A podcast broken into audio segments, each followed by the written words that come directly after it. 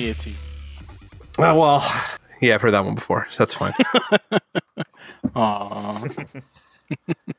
All right. Well, we'll let that that sad relationship uh, banter be our preamble. Uh, so thank you, uh, or sorry, welcome, ladies and gentlemen. Not thank you. That's the end. Back to Dance Robot Dance. Uh, this is our 226th episode of our weekly podcast, where we talk about all things nerdy and geeky from a decidedly not safe for work point of view. Uh, I'm Tim. I'm going to be hosting this week, t- coming to you from Toronto, Ontario. With me, I have, as usual, my partner in crime, Mark. How's it going, everybody? And we have a special guest this week that you haven't heard for quite a while. We've got our uh, friend Steven, the Jeopardy champion slash Middle Earth movie marathon champion, joining us from Atlanta, Georgia. I think you reversed those. The more important one should have gone first. well, let's let's we can combine them and say the winner, uh, one time winner of the Jeopardy famous Middle Earth movie That's marathon. which is actually happening like next week in a virtual like socially distanced fashion. Um, so it's going to be interesting you know to there's going to probably going to be some tech challenges to work out how that's going to work. So it's just going to be alicia and i with a bunch of people online but silver lining is we'll get to invite a bunch of people that normally don't get to attend and and we'll actually sort of get to participate more than just like watching the twitch stream and messaging us there and then we don't see it for half an hour or something like that. Yeah, yeah, that's that's been the history of this with like what I've Which done. been Mark's experience in the past with it. yeah, yeah, not my favorite way of participating. I'm I'm hoping to be a little bit more involved this year. That on should have been part so. of the drinking game in the past. Every time someone remembers to check the Twitch stream, you have to drink. It's always True. funny too because then all of a sudden you get this really close up of Tim as he's reading off the laptop that's set up on their mantle or whatever. like as he wanders over drunkenly. Yep. And that's like that's before he starts yelling at me to do bonus episodes of the podcast just because he's lit up and wants to yell That about that only happened stuff. one time. Well, I mean, it's happened more than one time, but it's just like how many of them do we put out? This is true. And to this day, I cannot listen to that slurry mess of a podcast. yeah, I had to edit it, so I mean, edit Um, it, quote unquote. Yeah. So welcome back, Stephen. It's great to have you back. Um, said, uh, how, how's your life, your pandemic life been so far? Oh, it's been full of movies. yeah. I've kind of made it my goal to try and watch a movie for every day of the year this year. And the Mhm. first couple of months I was a little bit behind, but then once, you know, the pandemic hit, I was watching like three or four a day. So I've gotten I've just about gotten caught up to the point where I'm at one a day. I think I got a few more days of two or three in a day ahead of me. Uh, the movie marathon will definitely help with that. But uh, yeah, for sure. lots of movies, lots of Animal Crossing. That's been kind of a lifesaver. It was my first New Horizons has been my first Animal Crossing game, and my wife and I have dove in headfirst, you know, with our Animal Crossing approved wetsuits on, out there snorkeling and growing trees and picking weeds and crafting and making friends on a virtual island because those are the only friends we can really make these days. Fair enough. Yeah, Alicia's been doing a lot of Animal Crossing ing during the pandemic as well. So, not my thing, but I don't judge. Uh, that's the lie. We definitely judge a lot on this podcast, but we're not going to judge you because you're a special guest this week. I appreciate that. so as like I said, as our listeners will know, uh, mostly know Stephen from the couple episodes he's done on the podcast where he's talked about uh, his time on Jeopardy and then returning uh, on the Jeopardy uh, Tournament of Champions. Um, obviously, a couple weeks ago, we uh, tragically lost Alex Trebek uh, to his battle with pancreatic cancer. Um, and Mark and I talked about it a couple weeks ago now, but I just you know figured I would give Stephen a chance to weigh in on that topic as well, since he is the only one of us that's actually met the man. So, uh, what what do you have to say about Alex Trebek's passing, Stephen? Well, I mean, it's it's obviously you know incredibly sad, and it's a great loss, not just for you know me or those of us who've been on the show, or even people who've watched the show, but it's a loss for everybody because when you have somebody like that who is kind of the human representation of you know knowledge and fact and truth who is out there you know like making it cool to know things and celebrating knowledge in front of you know 10 to 12 million people a day for nearly 37 years that's a, a great loss just for kind of the culture at large. And alex was a person who even if you weren't a regular watcher of the show even if you had never watched the show you you knew who he was to some extent you would maybe you had seen him on saturday night live you know the celebrity jeopardy parodies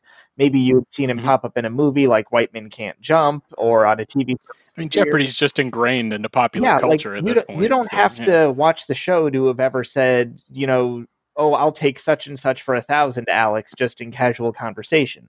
And that's kind of the Mhm. impact that the show and Alex as a representative of the, of the show has had on people and on the culture at large.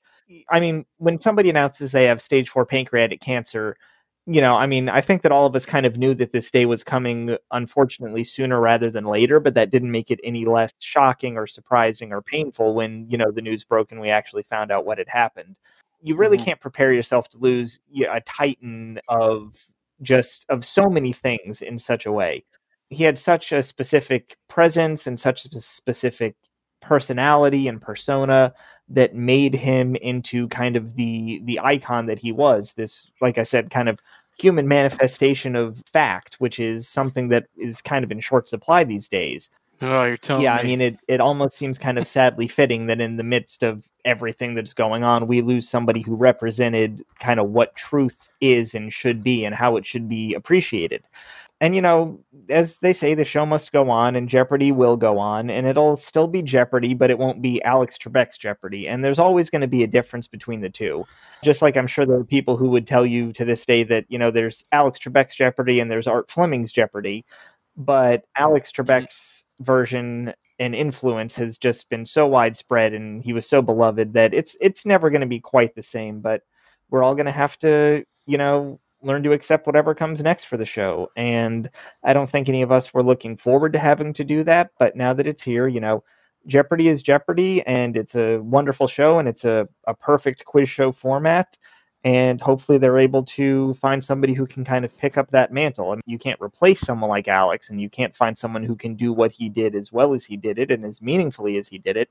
But you can try to find somebody that will be able to kind of maintain what the show means to so many people. Yeah, you know, bring their own flavor to it as well, for sure, as as Alex did for, like I said, almost well, three and a half. yeah, exactly. decades, you don't so- want you know Will Ferrell out there doing his Alex Trebek impression, but you know it's it's Maybe maybe like for a, a couple weeks or something like that. Well, like when like when Will Ferrell filled in on The Office for like, like three episodes or something like that. but yeah, no, agreed. it's a difficult thing to have to think about even but hopefully there's somebody out there who kind of has that same kind of gravitas and that same ability to keep the game moving and make sure that the contestants are the stars of the show and kind of work to allow them to bring out the best in themselves and who kind of can fill that role of you know here's somebody who you know believably appreciates all of this stuff that he's up there quizzing these extremely intelligent people about. And you know that that person is Mm. hopefully out there somewhere and it's just a matter of of hoping that the show can find him Absolutely. Yeah, like we said a couple weeks ago, like Alex was just a class act and, and definitely will be his absence will be sorely missed. Uh, or sorely felt, I should say. All right. Well, thank you, for, Stephen, for giving us your thoughts. So let's get into this week's uh, nerdy news. It was quite a busy week. Luckily, no other major like fandom deaths or anything like that. I'm to start on DC.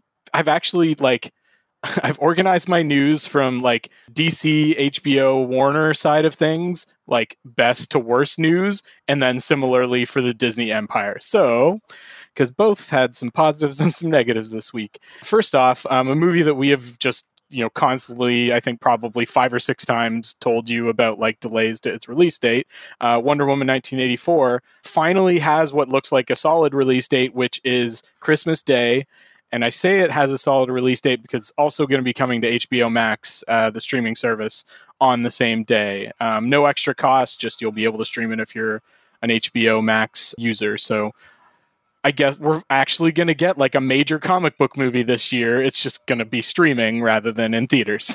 Ah, well, I'm not going to a movie theater, so like, yeah, cool. Yeah. Same here. So I'm definitely looking forward to that. And uh, even though I'm not currently in H, well, in HBO Max doesn't exist in Canada. I don't. I, and that's the my question is like, it's it's one of those like, does that come in through Crave? Am I gonna have to pay extra for it, or like, am I just you know selling those black black seas again? I guess. Yeah, that tri-corner hat. Yeah, man, exactly. I don't know what else to say about that, but we will be watching it that day. You know, that's my Yeah. That's what we're doing for Christmas is Wonder Woman. Yeah. sounds unless you have a roku Wait. like i do in which case you're still out of luck Oh, did this, Oh, no. does Roku not have an HBO Plus or HBO. HBO Max app? hbo whatever? max and roku are still at loggerhead so gotta. Oh. Oh, It'll it'll be on there someday, I assume. But until then, my December 25th is going to be spent doing something other than watching Wonder Woman 1984. yeah. Damn you, Warner, which I can now say because one of our wives no longer works for the Warner Media Empire. Yes, I'm no longer under a Warner Media gag order. Wait, I have a license with them. We should probably be a lot nicer than we are, normally are. So, like, Since when does that stop you? I, no, I mean, it hasn't so far. So there's that. we got a minor casting announcement for James Gunn's Suicide Squad. Uh, Sly Stallone is apparently going to be in that movie, along with everybody else on the planet, apparently. I was going to say he's just kind of joining like the rest of the population of the planet Earth, I think, and being in that movie. Yeah, we're going to get to a point where we can more easily identify people that are not in this movie. Yeah. No idea who he's playing. He just, uh, James Gunn just shared a picture with Sly, said that he's going to be in the movie. So, yeah, we'll see. I'm guess, guessing it's just going to be a cameo, sort of similar to what he did in Guardians 2. So, Yeah. We'll see. The HBO Max Batman spinoff, Gotham Central, has already lost its showrunner, Terrence Winter. Uh, I guess there were some creative differences with Matt Reeves, who's directing the movie that the show was spinning off on, and the other producers and stuff on the show. That's not a good sign. No, usually it would be better if you don't lose your showrunner. But I mean, I don't know what they've done on the show yet. So, Yeah. I mean, I'm sure they'll, they'll have time to retool it. Well, I mean, yeah, they haven't like cat. uh, They haven't made any Yeah. casting announcements, or I don't think they've even started production or anything. So I guess better to lose that showrunner early in the process when you're rather than like when you're halfway through. Yeah, absolutely. Especially like, like where's that movie? The movie's still shooting, right? Like the Batman? I, think I would assume most of that work would I happen after that movie was done production, at least. Like they're not going to go move over and like start doing too much TV show work beforehand, I would think, anyway. yeah, But who knows? yeah. And then a little bit of sad DC news this week. Uh, Black Lightning's next fourth season will be its last season, so it's not gonna. I mean, I guess there's always a chance that some other network. I guess probably not because Warner's got all those properties tied up. Yeah. you know that it could get a second life like some other series. If have, it's not but- going to HBO Max, it's not going anywhere, I don't think. So, Yeah. Yeah. So, um, which is weird because they also, there's also been like talk about there being a spin off series uh, with one of the like villain turned heroes from that show, uh, Painkiller, which is a real weird choice for a fucking spin off. there was news about Wonder Girl ha- getting a show too this week. So, And it's, the Wonder Girl from DC Future State as well. It's not like Diana Prince Wonder Wo- or Wonder Girl or, or any of the like yeah, this is Donna Current- Troy kind of one. Wonder Don- Girl? Donna. Troy, Cassie Sandsmark. There's Yeah, you know, okay. a bunch of Wonder Girls. Yeah. Before we get too far into the like DC Comics minor lore weeds. Yeah, I was gonna say. Although I mean, at this point, they're plumbing those depths to get TV shows. It sounds like so we might have to start like thinking about those D and C list characters, kind of thing, becoming more prominent. I guess for yeah. As they like, okay, we've got we've done all the A list stuff that we can do. Like, what else can we pull out and like make shows out of at this point? Like, Yeah. I don't know. Yeah, true enough. All right, over to the other side of the aisle, uh, there's finally some motion in the Deadpool vein. Marvel Studios, which is now under Disney, uh, apparently Ryan Reynolds and some of the other producers are starting to look at scripts and, and story treatments and stuff like that for Deadpool 3. That's very early in development, but to all the people that were like, no, it's not going to get made because Disney, like, fuck off, it's happening Were there people doubting that that was going to happen?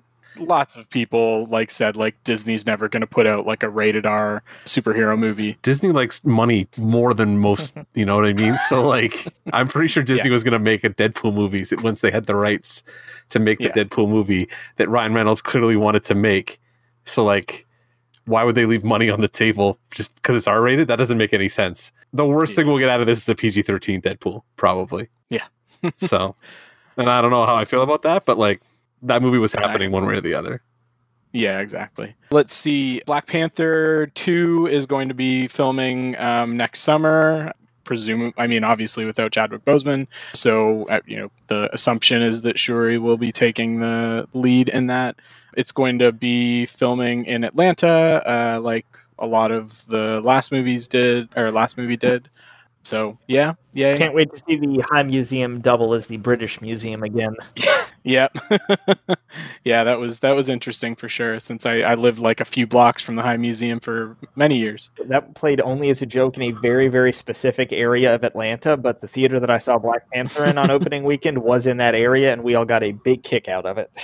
Yeah, yeah, absolutely. Yeah, I mean the the did you guys see it at Atlantic Station? Yeah, so we saw Black Panther at a Yeah. theater like three or four blocks away from the, the building that was used as the movie's quote British Museum, and here we are in Midtown Atlanta, and we're like, oh, there's the British Museum. Let's go see the Rosetta Stone. Yeah, yeah, yeah, the one where uh, Killmonger steals the Yes, the vibranium. the vibranium uh, hammer and then also his mask. Yeah, uh, Alicia and I were like members at or you know annual members or whatever at that museum when we lived there, and they actually did have like uh, a for a long period of time. I don't know if it was permanent, but they definitely have like some permanent collections of African art and stuff like that. So, I wonder how much of the stuff that was in there was actually part of their collection rather than like props.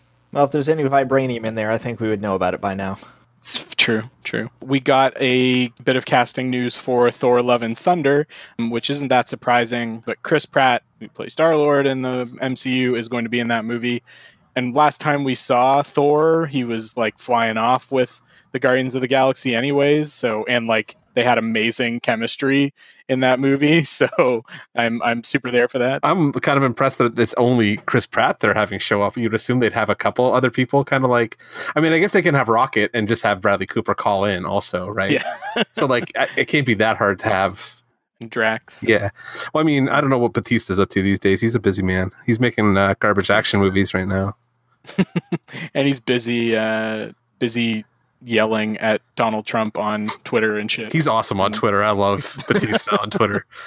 And then let's see. This is something that this is one of those things that really makes me want to get into VR because uh, a Star Wars VR game came out this week that is set on the world that Disney's Galaxy's Edge is set on, Batuu, which sounds really fun. I mean, I don't know how fun the actual game is, but it just seems really neat to be able to sort of go outside the boundaries of the actual theme park land and explore more of that world but I don't have a fucking Oculus, so it's not going to happen. Yeah, well, uh, if Oculus wants to donate one to the podcast, we'd gladly. I guess I'll take it because Tim doesn't have a fucking video card that would run a VR rig right now. So Not yet. Nope. and the Lego Star Wars Holiday Special uh, came out a couple days ago now as we're recording this, and people are saying it's fun. I'll probably watch it, you know, closer to Christmas. yeah, uh, it's a little early for Christmas stuff for me right now. I guess Thanksgiving in the states is next week, though, right? See, this is where we show our Canadiana, and like I have to ask the question about like Thanksgiving's next week, right? You guys have it in that weird time in the middle of November for some reason. Excellent. Yeah, yeah, we're actually uh, Alicia and I have taken off next Thursday and Friday, even though we're in Canada, because Alicia still works for. Well, Alicia didn't take it off. She still works for an American company, so she gets it off. And so we're like, well, let's just have thanks second Thanksgiving because Why not? You're home. You're Why the fuck not? you're you're, Yeah, you're exactly. stuck in your house anyway. There, uh, plague monkey. So How hobbity Yep. of you. Second Thanksgiving. Yes, exactly, and that will also provide uh, plenty of leftovers for us to consume during the Middle Earth movie marathon. That's the real meaning of the holiday right there. Yeah, exactly.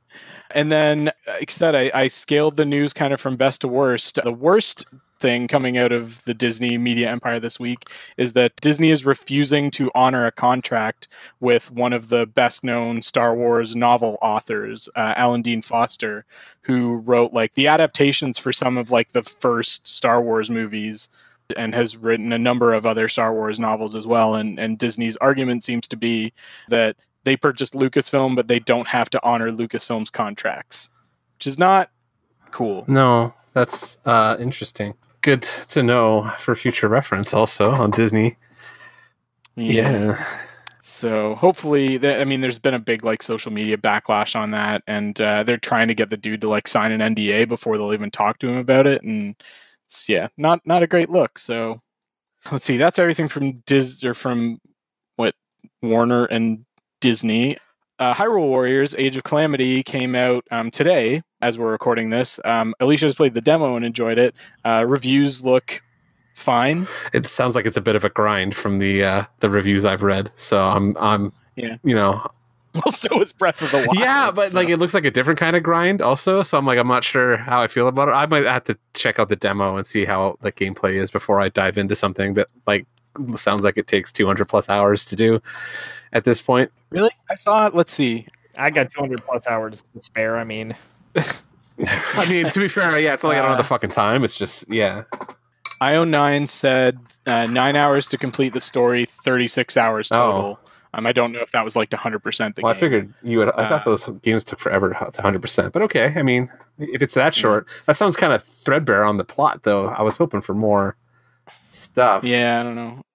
But the other thing is that, that that hopefully will make it a little less grindy is the the number of different player characters. Uh, you know that will help to like switch it up. Like the there have been people saying that like some of the characters are really fucking fun to play. So We'll see. Uh, Eighty dollars on a video game, you know.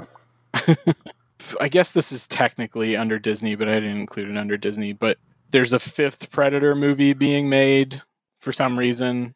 Yeah, the last one was uh, trying, challenging. Yeah. So and only two years ago too. So it's, maybe leave that. yeah, they- like the last bit. one got Shane Black back too, and they still couldn't make it work. So like, mm, Yeah. So Dan Trachtenberg is apparently in talks to helm this one, and he was the one that uh, directed Ten Cloverfield Lane. Also directed the pilot for uh, The Boys.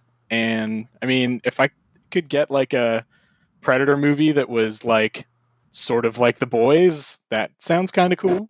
I guess, yeah. just like predators fucking gutting dudes like more blood than there's ever been in a predator Well, that's. I mean, like the first one's not exactly subtle. So like, I don't know. yeah it's true Yeah, we'll see. Got a little stranger things uh, casting news robert englund who's best known for playing uh, freddy krueger in the nightmare on elm street movies is apparently going to be playing a dude in a psychiatric hospital in stranger Th- things season four I'm glad that's why he was trending on Twitter earlier today. I thought he was dead. so I was like, all right. no no definitely not dead if he was I, dead know, I was that like, would Tim, been did, like Tim would have put it in the thing I would news, have right? led Yeah. this week. Yeah, So yeah, no, definitely not dead. All right, I know Mark can talk about this, and Stephen, I know that your wife Kirst, uh, Kristen is very into Supernatural. Did you watch the Supernatural finale with her? I did not. She offered to let me do it, but I kind of felt like me being there, having only seen two episodes of the show, one of which was a Scooby Doo crossover episode, kind of would take away from her experience with it because she's watched the show from day one and she's never missed an episode. She's seen Mhm. every episode multiple times, probably. So I just sat in the other room and watched a movie and kind of let her go through all sorts of emotions. I've heard that uh, there's a lot of emotion. Well, Stephen, you've watched two more episodes of Supernatural than I have, which is I guess that zero. makes me the Uh, so, Mark, Sure, what I'll- did you think about the? what did you think about the Supernatural finale? it was a choice they made. Um, I don't know. I like. I was fine with it, but like, I, they kind of did the big wrap up of the main story like the episode before, and this just is kind of like I don't know. Do you want? Oh, the Game of Thrones. Well, do you want to do like model. spoilers? I don't care. Yeah, because like they kill Dean, and then like you get to see Sam kind of live the rest of his life, and then they're reunited in heaven, which is better than it was before. Because like th- the show's baffling. Like it's hard to do this because God and like angels and shit exist. Heaven is real. Like that's all actual stuff that can Yeah. happen to you. So like Canon. yeah, they're just they both die and go to heaven together. Like that's that's it. I don't know. I was like, all right, that's a choice, I guess. Yeah. I don't know. I would have. I mean, I would have preferred a little bit more open ended, like maybe just not kill one of the boys in a super like Tashiari way. But like, fine, all right, cool, cool. We can do that. We can do that. All right. I, I at this point I think it's highly unlikely unless like I become permanently like unemployed, like, you know, independently wealthy, never have to work a day in my life, that I will sit down and watch 15 se- seasons of Supernatural. So I mean, I guess I don't have to worry about a disappointing finale as well. I mean, I liked the, the actual like fi- like the the last season was good. I like that. So like you know whatever. Yeah. All right, fair enough. Uh, that was all the news that I had uh, for this week. Did I miss anything, guys? Uh no. Well, maybe you did, but like, who can tell anymore? The news happens so fast. Yeah, who knows what a week is at this point? I don't. I know. time has no meaning whatsoever. I went to the post office today and like I had to like you think at the post office like they deal with dates and shit regularly, right? Yeah. Like it's like okay, this will get there in 4 days or whatever. And like I had to tell the dude behind the counter what day it was, like what what you know that it was the 20th of November.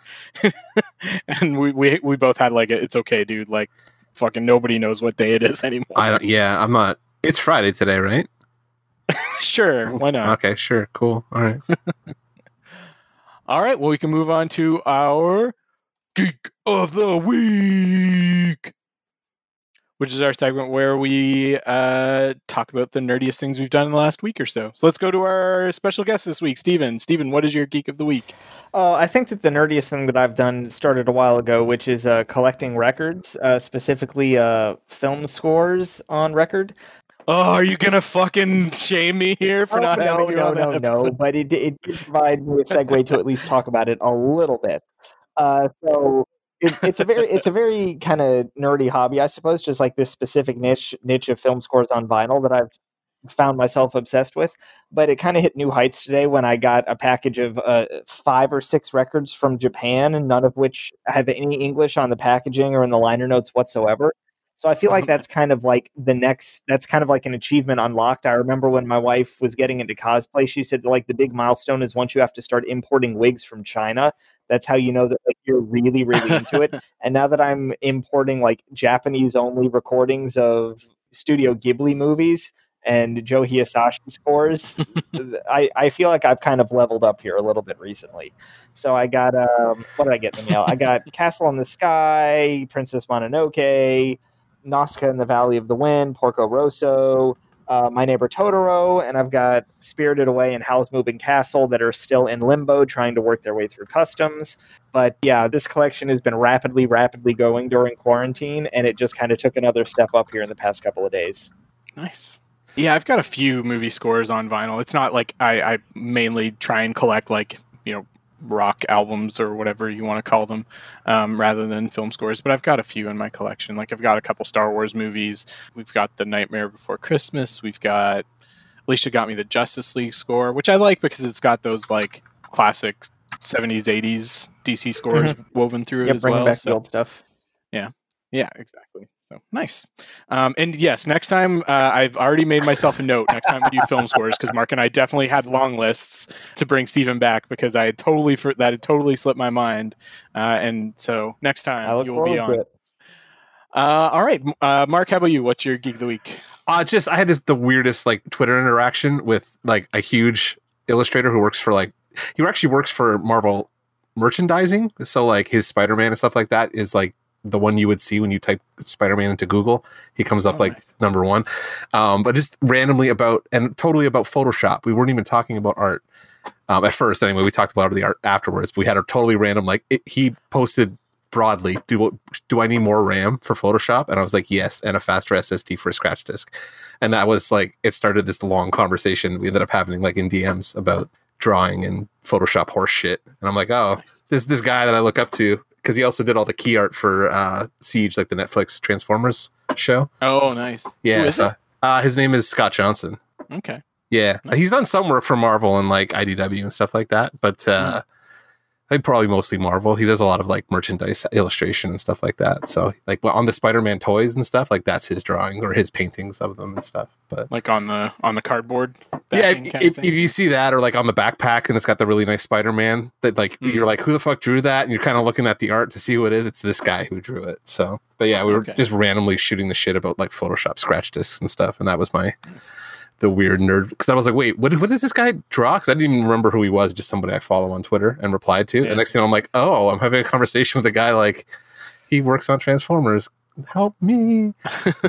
well, like those are the uh, the artists that are like, you know, a step above cover artists in terms of like quality, right? Because Yeah. like, if this is something that's going to be on fucking lunchboxes and T-shirts, Yeah. and and, uh, and backpacks and shit like that, you want it to be like next level high quality. Yeah, this guy's like the fucking real deal. Like he he does all kinds of 3D shit and like everything looks fucking perfect. And yeah, he's like my hero right now. So but Nice. either way, yeah, we had a little like back and forth about like Photoshop. So which is Yeah. about as nerdy as I can get right now. All right. Uh, my geek of the week this week, um, I, I sort of broached new nerdy territory. Uh, I one of the areas that I'm kind of, I guess, lacking or that I haven't really explored is in in in gaming and nerdery is board games. Like I played like you know the classics, and I've got like a couple sort of out of the ordinary board games, but like we don't ever we don't play board games that much at home but I had some friends online that uh, are pretty avid gamers, big board game collectors, and they have like a weekly gaming night. And right now they're having their gaming nights virtually. And so I joined in on one because like they live in Memphis, Tennessee, and I wouldn't ever be able to join in person otherwise. And so uh, I attended their like weekly online game night. We played on Board Game Arena, which has a bunch of games that like I had never heard of before, but I was able to pick up most of them pretty quickly, and it was it was fun. It was just cool to you know try out something new, and also it was something I was kind of craving because I've been you know I'm I'm an extrovert. I like you know like to hang out with people and like have a couple drinks and that kind of thing and it was fun to be able to you know connect with some new people which just doesn't happen very often these days in covid world so it was a lot of fun and i appreciate them inviting me uh, so if if you're listening to this, I don't think they listen to the podcast, but Keith and Christy, thank you very much for inviting me. If they uh, don't listen to the podcast, you're doing a terrible job at pimping the podcast to new people. I know I've mentioned it to them before, and they are like big fucking nerds, so I think that they would like it. But uh, I don't know. I mean, hey, I share the damn episodes every week, and I like put little commentary and shit too. That's how Steven knew to chastise me for not having him on the film score episode. Fair enough. uh, all right. So with that, we can move on to our meat of the episode. Artistically filmed meat. Or not so much, depending on who your tastes are. You know what I mean? Sometimes it's not. True. This is true. So we did this about a year ago, uh, where we decided just to go into um, some of our favorite directors that, for whatever reason, we haven't really talked about on the podcast too much before. Just you know, whatever reason, they're not like in a genre that we cover really often, um, but they're still you know just directors, filmmakers that we really admire and and want want to jerk off for a half hour. Or so. So, Stephen, being a big film buff, obviously having watched a lot of movies uh, the last uh, in the pandemic times. So, hopefully, this is prepared. I've never for... been more prepared in my life to talk about movies. This is the guy. Wait, nice. wait. I was going to say okay about movies. I was going to say you you've been more prepared. You were on Jeopardy once, I mean, right? I've been like, more prepared. I assume that took some like effort. I would say that I've probably spent more time watching movies this year than I spent studying last year, and I spent an insane amount of time studying last year. Oh wow. well actually, then, actually, I'm just gonna like turn my microphone you, off. You know what? I, ta- I take that back. I've never done anything more than I studied last year. That was a lie. Yeah, fair, fair enough. I know. Yeah, you you've told me about your uh, your study regimen, and and that sounded. Well, he intense. told us about it, and it sounded intense enough yes. on the podcast. yeah, so no, yeah, it, yeah, exactly. So each of us have chosen a director that we're going to, uh, you know, that that each of us are going to sort of present, and then uh, we're just going to sort of talk about each one and each of our thoughts on each one. So um, let's go with Stephen. Let's go with our special guest. What director did you choose for us this week, Stephen? I haven't just been listening to uh, Hayao Miyazaki music. I've been watching all of his movies repeatedly in quarantine. Uh, we got a uh, collected works. Oh, I know. We talked about that box set uh, earlier. Yeah. Yeah, yeah. The, the collected works of Hayao Miyazaki box set. And we have just been visiting and revisiting and revisiting some of those movies because there are some of those in, in there that are just great to watch anytime. There's some that are great to watch when you've had a rough day and you need something light.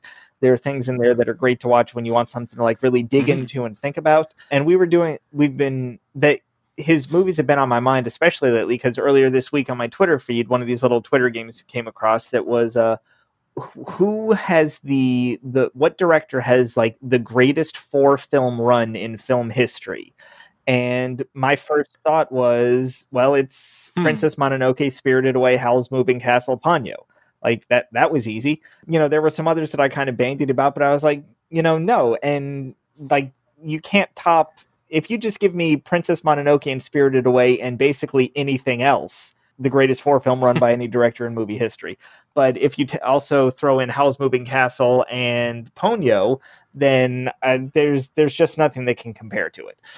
So, and then Tim, you happened to ask me, "Hey, we're going to talk about some of our favorite directors. Do you got anybody in mind?" And I was like, "Well, that was easy." So I've been unknowingly preparing for this episode for the past several months now.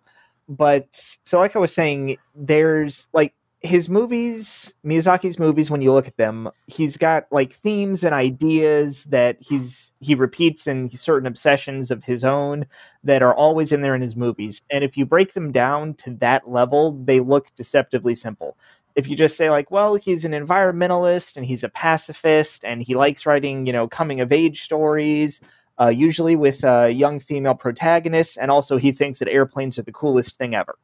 Um, like you take those basic elements and it sounds like there's only so many ways that you can like combine and recombine them but then you look at the 10 films that he's directed and there's just so much variety in there variety of subject matter variety of tone and he's able to kind of take these things that he he loves and that he's amazing at conveying on screen and turn them into something new each and every time. So we've been along with the movie collection that we got, it came with a little booklet in it it was kind of like liner notes. It included in it was Miyazaki's outlines for each of the movies before they went into production. He would like write an outline about what he's picturing for it, who's he's envisioning it to be for, and he would send that out to all the people working on the film to try and give them kind of some guidelines moving forward as they were going to start making this film. And it's just in that's in addition to watching the movies, that's kind of been an interesting insight into his process to see how these films develop and who they were intended for and the way that he's able to kind of make these films that work for all different ages in so many different ways. Uh, the one that really stuck with me was for the the notes for Spirited Away. He wrote, uh, "Who is this movie intended for?" And the line was, "It is intended for ten year old girls, but also people who have been ten years old, and also people who will someday be ten years old." and that that kind of sums up his work in a big way for me is because he's able to make these movies that you can engage with them on so many different levels at so many different ages and you can take something new away from them every single time it's the model that pixar stole yeah it, it really is i mean you know john lasseter was obsessed with miyazaki he's got his name in all of the credits now and you know he was he was oh, mr yeah. pixar and then he was mr disney animation and you can certainly see like Pixar just trying to take this idea and run with it. But he was the guy who kind of pioneered that, going all the way back to, mm-hmm. you know, the Castle of Cagliostro. That his first film that he directed, that was him kind of taking over an already established franchise. But even then, it's kind of got a spirit to it that you would see recur in his later films. But once Nausicaä of the Valley of the Wind came out in 1984 like that is that has a distinct stamp on it and you can like you can fire that up having you know no knowledge of who made it, and you can tell immediately that it's a Hayao Miyazaki film. And he's able to kind of keep that directorial imprint going and going and going, whether it's, you know, something like Nausicaä, which is kind of like futurist post apocalyptic sci fi, or My Neighbor Totoro, which is about, you know, two girls who meet a, a forest spirit as they move to a new town because their mother is in the hospital. It's Christie's favorite Miyazaki movie. Anyone is a choice. Stephen, I don't think did you ever meet our friend Christy, who's who's our original like third chair on the um, podcast? I don't think I did. I think, I think you might have. I think you might oh, have at Dragon Con 2018, right, yes. but like Dragon Con yes, So she has an issue with characters that have large mouths. Totoro is not for her. Totoro is actually the one specifically that like she loathes. Totoro and No Face from Spirited Away. Yeah. yeah. Yes, No Face was the other one. yeah, yeah, yeah. What was the, what was the one? The big one? It wasn't Alf. Alf was like yeah, Alf was the big. Oh. Falkor. That's Fal- it. From Falkor. Uh, from never yeah, from Never yes. Ending Story. She like all, none of those characters. She couldn't say any of those characters' names without dry heaving. Well, in that case, somebody put a content warning on this because I'm about to, I'm about to scare her. That's why she doesn't listen to the podcast anymore. yeah, exactly. She's got she's got more more uh, successful podcasts that she's on now. Yeah, so there's there's just so much variety in all of that, and it's still all distinctly Miyazaki. It's that's my director too. Is that same has that same stamp? I would say. yeah, yeah like you can it and it's not it doesn't necessarily come through i guess it's harder to say whether or not it comes through in the writing because depending on if you're watching the dubs or the subs and depending on how who did the translation and how the translation is but even just like thematically and in terms of you know, of course, there's always those little picadillos in there that, you know, there's going to be an airplane and there's going to be like this gorgeous scene of somebody eating what looks like the most delicious food you've ever seen in your life because yep. he's just incredibly talented at animating delicious looking food. It doesn't matter if it's like a full blown kids movie like Ponyo or something that is like kind of heavy and dark like Princess Mononoke. Like it is immediately identifiable as a Hayao Miyazaki film. Yeah. And you could probably like going back to that what's the best four film run, like I posted Miyazaki and then I had like people jumping into my mentions like, well, what about, you know, Castle in the Sky, Totoro, Kiki, Porco Rosso, or what about Kiki, Porco Rosso, Mononoke, Spirited Away? like you can combine and recombine those four consecutive films like in so many different ways with him. And it's because there's no weak one in the bunch like I don't know if I can say what my least favorite Miyazaki film is. But it's just like which is your like least most favorite, I suppose. And it's wild because I didn't really get into his stuff until probably about 4 or 5 years ago. He was always kind of those like, "Oh, I need to get into that one day because I'm sure that I'll enjoy it." Mm-hmm. And I was I was just, you know, knocked flat from the get-go. It was in your movie shame pile. We've we've talked shame piles on the podcast. Yeah, for sure. It was it was like I know that I need to watch this and I'm going to watch this one of these days and it was just a matter of finally getting around to it. But one thing that I really appreciate about his work, like kind of going back to the idea that you can approach it with di- a different viewpoint depending on your age is that he never falls into the pit of making his points or his ideas too readily apparent in the films or when he does it's always kind of like it's always kind of tempered with the opposing viewpoint. Like he doesn't ever really start to prolestatize and say like here's what I think and here's the way that the world should work. He's a very kind of strikes me as a someone who's just observing the world and trying to figure out his way through it. With something like Mononoke, like yes, he's a pacifist and yes, he's yeah, an environmentalist, but that's a film that also takes the side and says, but also, you know, like people need to work the land to survive. Like there has to mm-hmm. be sacrifice from one side or from the other in order for either side to thrive. Like there has to be sacrifices on the part of nature for humanity to thrive, but there has to be sacrifices on the part of humanity for nature to thrive. And that doesn't mean that either side is in the wrong or that there's really a bad guy in that discussion. He's just keenly aware of the fact that that push and pull exists and you can't really take a side without denigrating something that has every right to to live and to thrive.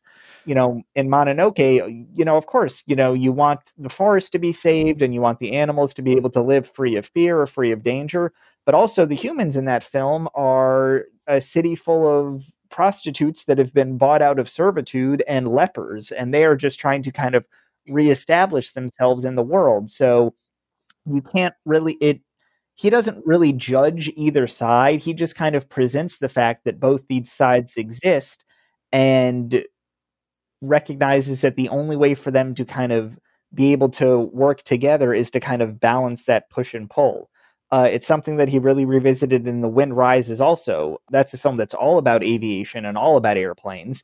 But here's this thing that he finds so beautiful and loves so much that was also used, you know, to kill so many people in World War II, which that film's about. So it's kind of that struggle between like, here's this thing that is beautiful, but it can be used for such ill purposes. Does that make it bad? Does that take away its value? He doesn't really ever answer those questions. He just kind of presents them and recognizes that they exist, which is a much more mature take than you find from a lot of artists and all sorts of mediums, but especially for someone who's working in animated medium, generally kind of aimed at children. Yeah, I was going to say, yeah, for sure. It's it's a very mature point of view to take. Yeah, in Western animation in particular, it's so like may, up until maybe recently, it's everything's so black mm-hmm. and white. You know, there's not really as much kind of moral yeah. ambiguity in, in, children's animated films. Yeah, it's and it seems sometimes like that kind of moral ambiguity, even adult films, kind of breaks people's brains. That they they want their they want their values and their views kind of reinforced in the pop culture that they consume and Miyazaki isn't mm. going to spoon feed that to you. Like he's going to kind of challenge you a little bit and push back against what you think the conventional wisdom coming from somebody who holds his beliefs would be. Like he's not so his beliefs aren't so ingrained in him that he can't recognize that there is an opposing side that might have kind of just as valid a view. you know somebody could very easily say well these airplanes were used to you know kill people therefore they have no value but on the other hand like people actually like are able to fly through the sky like we we've conquered the skies we've mastered flight and we were able to go like look where we were able to go from the Wright brothers to like the 1940s isn't this incredible? Isn't this something worth celebrating? And you know he's someone who can feel both those ways and can present both those views in a way that doesn't make you feel like you're being lectured to or doesn't make you feel like there is an easy answer to that and to present those ideas on that level is something that is incredibly difficult to pull off i mean I was watching The Wind Rises recently, and it kind of reminded me of Three Billboards Outside Ebbing, Missouri, in that, like, there's, mm-hmm. it seems like it, the dynamic should be obvious. Like, here's this aggrieved, bereaved mother, and here's this uh, outwardly racist cop. Like, it's obviously, it's obvious who the good guy and the bad guy should be. Um, and then those roles in Three Billboards kind of get flipped at one point, and that tone switch didn't sit well with a lot of people. Uh, there was a lot of backlash to that over the way that the juxtaposition of Frances McDormand's character and Sam Rockwell's character, and who you expect to be, you know, the sympathetic protagonist and who you think should be the villain. And then in The Wind Rises, you know, here's a guy who's making these airplanes, but he's also making them for the Japanese military. And he's Miyazaki's kind of able to thread that needle in a way that not many filmmakers can. And it's just a testament to to his skill and his willingness to kind of take those shots uh, is one thing that is really striking about his work. In addition to you know how beautiful they are and how well scored they are. I mean, I just you know paid an amount of money I don't want to mention to get all of these these LPs shipped to me from Japan. Like, there's so much in his work worth celebrating. Hey, that's that, that's Jeopardy money. That's fine. Yeah, that's true. I, I, you know, there's no sense in having it if you're not going to spend it on something fun. but yeah, his his films are just uh, there's there's so much to talk about and there's so much to appreciate and there's so much worth diving into and they're all just so like his worst film is incredibly good and his best films are some of the best films ever made uh, that that's a pretty solid range it's like if you're looking at you know a chart of his ups and downs and he's the himalayas like it looks like everything is just peak after peak after peak after peak and then there's mount everest right there in the middle of them so I, I maybe I'll, I'll ask mark to give his thoughts on miyazaki first because I have only seen maybe a quarter of his oeuvre, so I'll maybe leave my thoughts for last. So, Mark, what is your take on Miyazaki? Um, I think we we we covered this when we talked about Princess Mononoke. Yeah, uh, I'm a big fan of Miyazaki stuff. I'm like an animation nerd, so like that's it. Kind of comes naturally to me to just like delve into this weird stuff. So yeah, I think I saw Princess Mononoke early on, and then kind of like watched them all. And Paul, obviously, our mm-hmm. former co-host and my brother Paul was like a big fan and always had them in the house and stuff. So like we were on those movies like throughout my life and stuff. And I, like I've always enjoyed just because like the technical detail and the illustration of everything he does, like everything's always like exquisitely well drawn.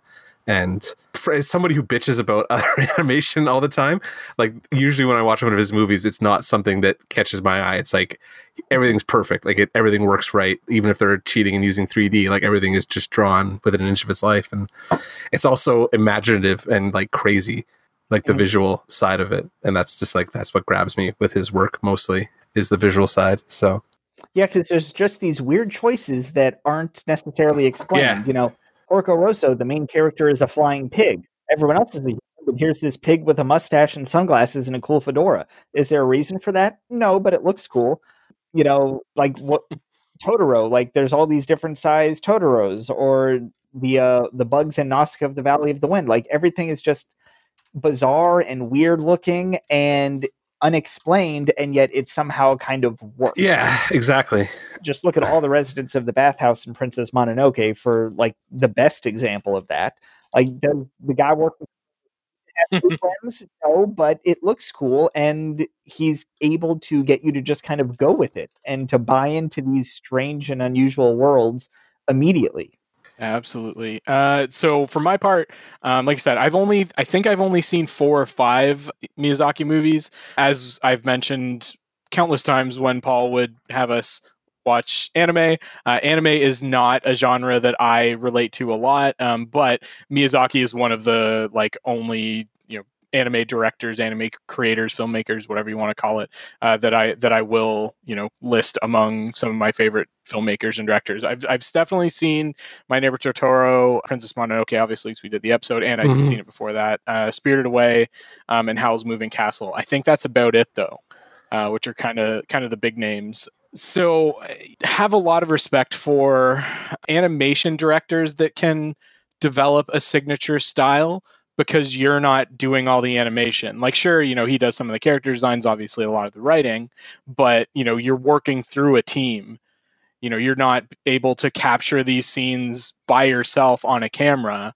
And so it's that much more difficult to get those performances out of people that are drawing these characters and get getting like that aesthetic that you're visualizing in your mind's eye. Like it says a lot about how you're able to inspire the people that you're working with to capture that vision that you have in your mind. Mm-hmm. And I mean, the other fact is the side of things with anime uh, animation in general is that you have almost infinite possibility, which is really cool. And Miyazaki definitely explores a lot of like really crazy spaces and environments and characters and that sort of thing.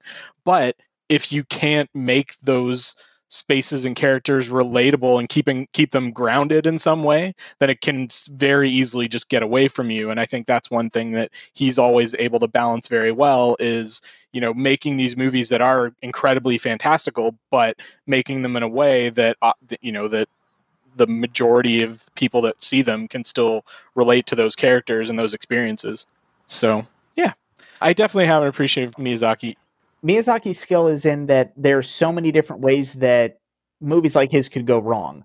Whether it's the tone being unbalanced or the animation and the character designs being so outlandish that you're no longer allowed to relate to them, but he's able to kind of not just thread one needle, but thread like five or six needles that are all set up in a row, and that you have you have to kind of zigzag the thread to get through them. And yet he's still somehow able to do it. And I don't know if I can describe how or why, but it just works somehow and that's that's kind of a magic trick i think that's probably something that could be said to an extent of all the directors we're going to talk to tonight talk about tonight is that like some of these concepts if you just like gave this outline of a movie to somebody and said this is the movie they would be like no there's no fucking way that's going to work but like i mean that got said to my guy like specifically on a couple movies. So yeah. but like these directors have their way of making these ideas work, which is you know yeah. definitely the mark of of an auteur. I'm surprised it's taken us that long to use that word this episode. So always try to like avoid sounding too snooty when we start talking about film, you know. Well, the last time we did this episode, we flat out said like this is going to be like the biggest fucking film nerd episode we've ever done, and yeah. maybe we'll maybe we'll top it this time. Who knows? Yeah. So, Stephen, one of the things that uh, we did last time and that I asked you this time was uh, to give us some of the sort of key scenes that sort of distill Miyazaki's essence into, you know, that you can look at it and be like, this is like one of his best best pieces of work he's ever done. So, what are a couple of those Miyazaki scenes for you?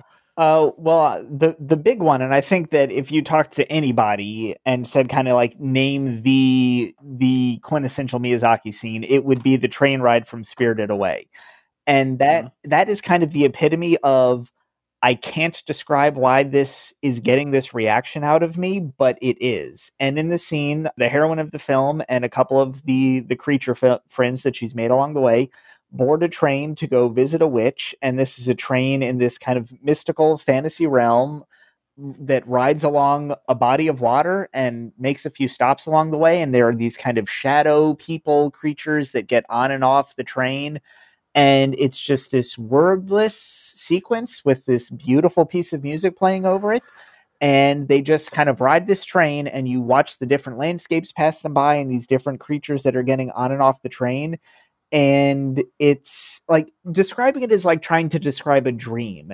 It's something that sound that like it seems simple on one level and yet it makes no sense on another level but it makes total sense on a third level.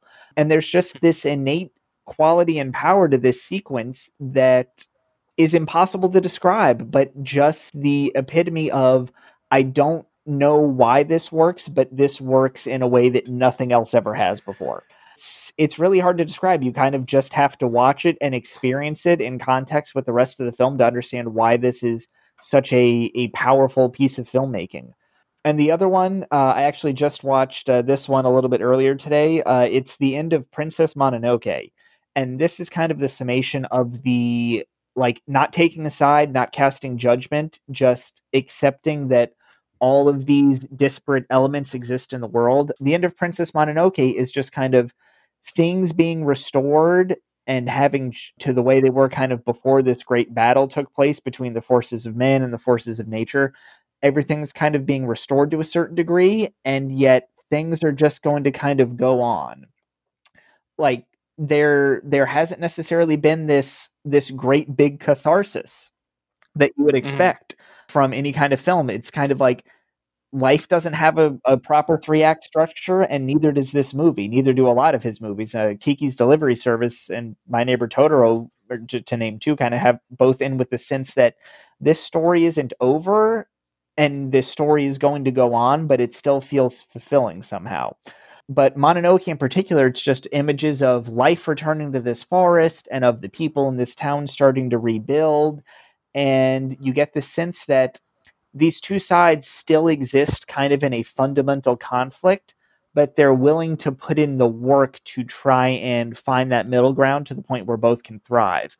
And you don't know if either will succeed. You don't know if they'll be back and forth, if one will kind of try to take advantage of the other before things fall back to an equilibrium, or if that equilibrium ever really will exist or last long term.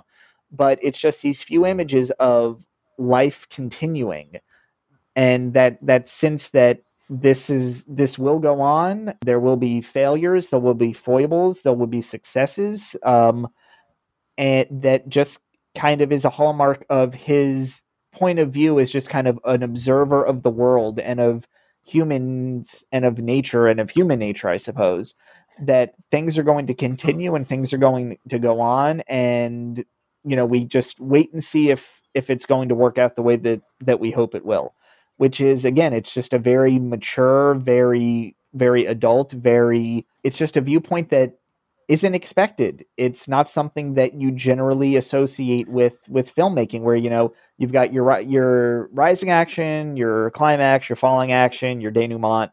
Like it every his movies have a tendency to kind of end one scene or one act before you expect them to and yet they don't feel incomplete in any mm. way. It's, he he likes ending with an ellipsis as opposed to a period and that the ending of mononoke to me is a very powerful ellipsis that leaves more of a mark than a period or an exclamation point probably would which is cool because like his worlds feel, feel so expansive that you almost always feel like there's got to be so much more story to tell in this world so that idea that like the story goes on or some mm-hmm. other story goes on in this world after you know the viewer departs from it i, I yeah. think adds even more depth and dimension to his world. Yeah, just like the idea that we've we've seen a story of this of these people or this world. We haven't seen the only story of these people or this world, and we don't necessarily mm-hmm. need to see that other one. Seeing that other one would probably take away from the one that we've already seen, but just he creates that sensation of things are going to go on and you just have to to leave them be. Yeah, which is something some franchises I think these days could could take a fucking lesson from. All right, and last but not least, uh, what is your recommended movie for somebody that's not into Miyazaki or has never seen a Miyazaki movie? What movie would you recommend to that person, and why? yeah, that that's a tricky one because there are so many different ways to approach it. It depends on what you're looking for. If you're looking for something that's kind of freewheeling and fun and a little bit more on the lighthearted side, uh, Castle of Cagliostro or Porco Rosso are great. Uh, if you're looking for something that's kind of lighthearted and a little bit on the younger side, Totoro and Ponyo are the ways to go. And if you really want to, you know, Mononoke and Spirited Away are probably advanced courses. I would honestly say that Totoro is probably the best entry point, or excuse me, um, Porco Rosso is probably the best entry point for someone who's who's never seen a Miyazaki film because it's got it's got a dollop of the weirdness that but it's not so much that it overwhelms the film or that it is kind of the main selling point of the film. It's an action adventure movie. It's you know fighter pilots. It's sky pirates which are something that pop up again and again in his films which i always love to see. It's probably more accessible to a western audience someone who's coming into this with no real idea of what they're getting into with a miyazaki film. And then from there you can you know you can get weirder. You can get you know a little bit stranger and more unusual you know the big the really only weird thing you have to deal with uh, in porco rosso is that the main character is a pig who flies an airplane which is weird but it certainly gets weirder in other in other Miyazaki films. Not not compared to like Howl's Moving Yeah, which are- which are- yeah, which are just Spirited Away or inexplicable, and it would it would do them a disservice to try and explain them because, like I said, it would be like trying to explain a dream that you had. That they just work on this innate sensory level that that words can't can't really describe. But you know, like Porco Rosso, there's a flying pig who's a bounty hunter, and it's set in like the 1920s. It's like animated Casablanca, but Humphrey Bogart is played by a pig. Like that. That's a pretty relatively simple log line that someone could be like, "Oh, that's fun," uh, and it and it has the greatest line and one of one of the greatest lines in any Miyazaki movie and maybe in any movie, which is "Better a pig than a fascist." in 2020 that rings very true. It, it definitely got a fist pump out of me when I watched it for the first time. nice. All right. Well, so that is our first director from Stephen Hayao. Is that it? The first name? How, how You know, I, pronounce- I looked it up and I'm sure that I butchered it. Uh, I We'll just listened to it a couple of times and tried to get it. Yeah, uh, Miyazaki-san, I suppose, is is All right. the uh, the least potentially offensive way. I should have been going with that. All right. So let's move on to Mark. Mark, what director did you pick for us this time? I wanted to talk about John Carpenter this time. Basically, like we we talked a little bit about like me watching horror movies or Halloween. I know that's Tim's thing, but like I did a little bit of dabbling myself this year. And uh, John Carpenter is one of those guys that I always get kind of caught on when I do this. So I end up watching Halloween and then go like down the rabbit hole towards the thing. And then I like I have the biggest soft spot ever for uh, Big Trouble in Little China. Mhm. Which like it's just one of those. I mean, anything that's got Kurt Russell in it, I'm probably on board for. But like, So you're gonna watch that Christmas movie where he's Santa? I mean, no, because John fucking Carpenter didn't direct it. Like, if they'd gotten John Carpenter to come out of retirement or pseudo retirement or whatever he's doing now and uh, direct it, then I probably would have watched it because it would have been a much more, yeah, it would probably be a little bit of a more sardonic take on the Santa thing. Even though I'm curious, I was like, I saw that and I'm like, man, Kurt Russell, like you were in the thing, dude. Like, you don't have to do these kinds of movies. Like, it's not necessary. But you know, whatever. Um, yeah, no. So like, yeah, uh, unlike super artiste Miyazaki, we've got Schlockmeister Supreme John Carpenter here. um, this is one of those like he. I like him because Vulgar auteur. yeah, exactly right. Like he does like it's it's goopy shit and it's fun stuff, right? So you're getting you're getting your Assault on Precinct 13s and you're getting your Halloweens and I mean Escape from New York. Like who didn't grow up in the 80s and see Snake Plissken and just think like how fucking badass is that guy? Yep. right? Like Snake Plissken's the man, and it's just like the way he shoots stuff, and like the like the very kind of matter of fact style that he shoots things, long, long takes, especially in those early ones where he just like lets the fucking camera roll, and it's fantastic because he just set in all kinds of mood. And like that's about it. Like even like I'm sure we've never actually done Halloween. We should probably cover that actual movie at some point. But some of the long shots of just Michael Myers standing off in the distance, creepily watching somebody and the just camera just sits on him forever Yeah. that's the kind of stuff uh, like it, it it elevates him above like the standard like horror kind of schlock purveyor you know what i mean like it, it makes the uh, i'm trying to think Like, i don't want to shit on wes craven too much but he's got that he's got his style kind of thing and it Oh yeah. right? And it's a little bit more frenetic than what you get with John Carpenter. Maybe not as thoughtful and like doing the special effects to hide them so they look as effective as possible. Some of those Freddy movies do not look great, whereas I can still put somebody in front of the thing now and they're going to be like, that's the most fucking disgusting thing I've ever seen.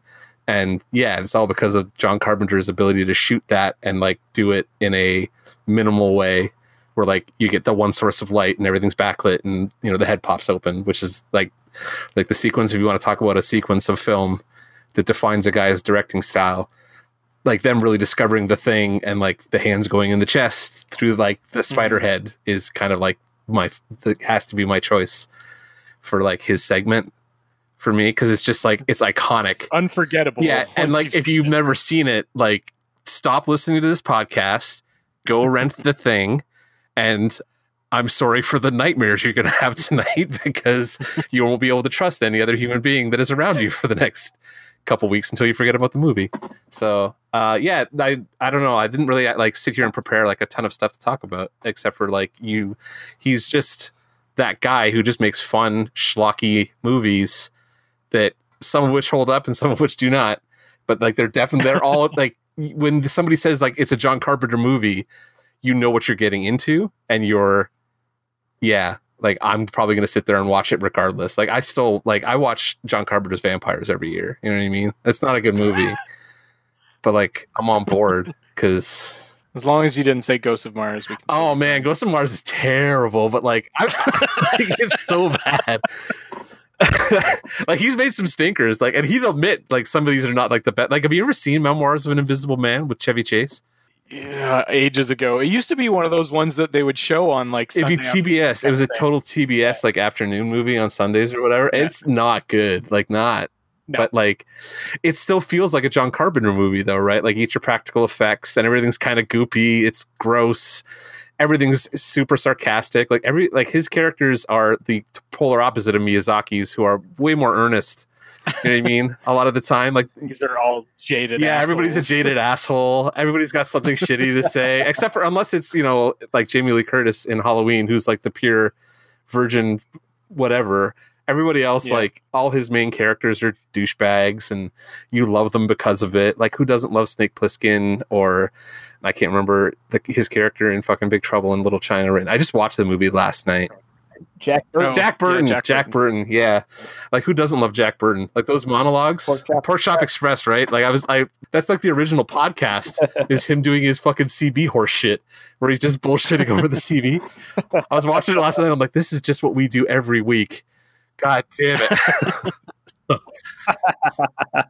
We're all just trying to be Kurt Russell. There are worse things to try. hey man, like if you could, if you could fumble your way through like a mystical Chinese like monster mash or whatever, then do so because like he's not the hero of that movie. I mean, he kind of is, but like he's he fumbles his way through it. So Oh no, he is absolutely not the hero, and that's that's what makes it so great. Is that Yeah, oh, he yeah. thinks he's the hero and doesn't realize that he's like the sidekick comic relief who kept stepping. exactly, stepping and like that's why like John Carpenter's like such a genius. Like he he leads you into this movie through like Kurt Russell, right? And you're watching it and you're thinking he's the hero, and you get that subtle sense eventually, like wait, Oh, it's it's MacReady thing. It's Snake Plissken, and then like, of course, this guy's going to be the hero, and then you realize that like, no, we're we're like we're like doing the Zeppo, like we're following the supporting character around. Yeah. Yeah. Even though he's convinced he's the lead, which is why it's so entertaining. like he's convinced he's he's playing John Wayne and he's convinced he's the lead in this movie and it's just fantastic. So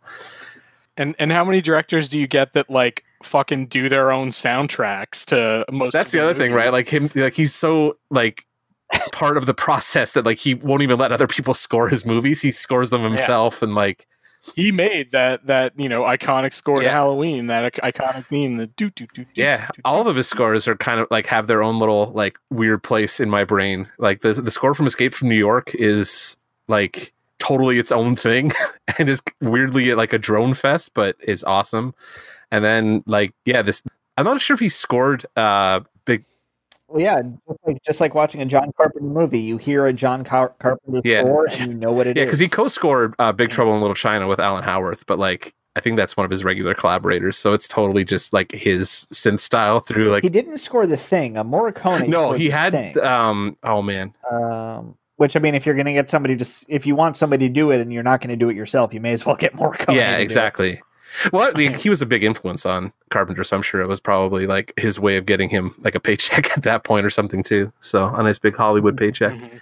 but yeah having him score like he if he was not going to do it himself he always had like the best person do it so and the score for the thing i like that's actually one i'm not like an i own scores kind of guy but i do own that on vinyl over there it's in my pile because i like that one Um, that one's on my uh, want list. I'm trying to find a good copy of that one. good luck. It took me a while.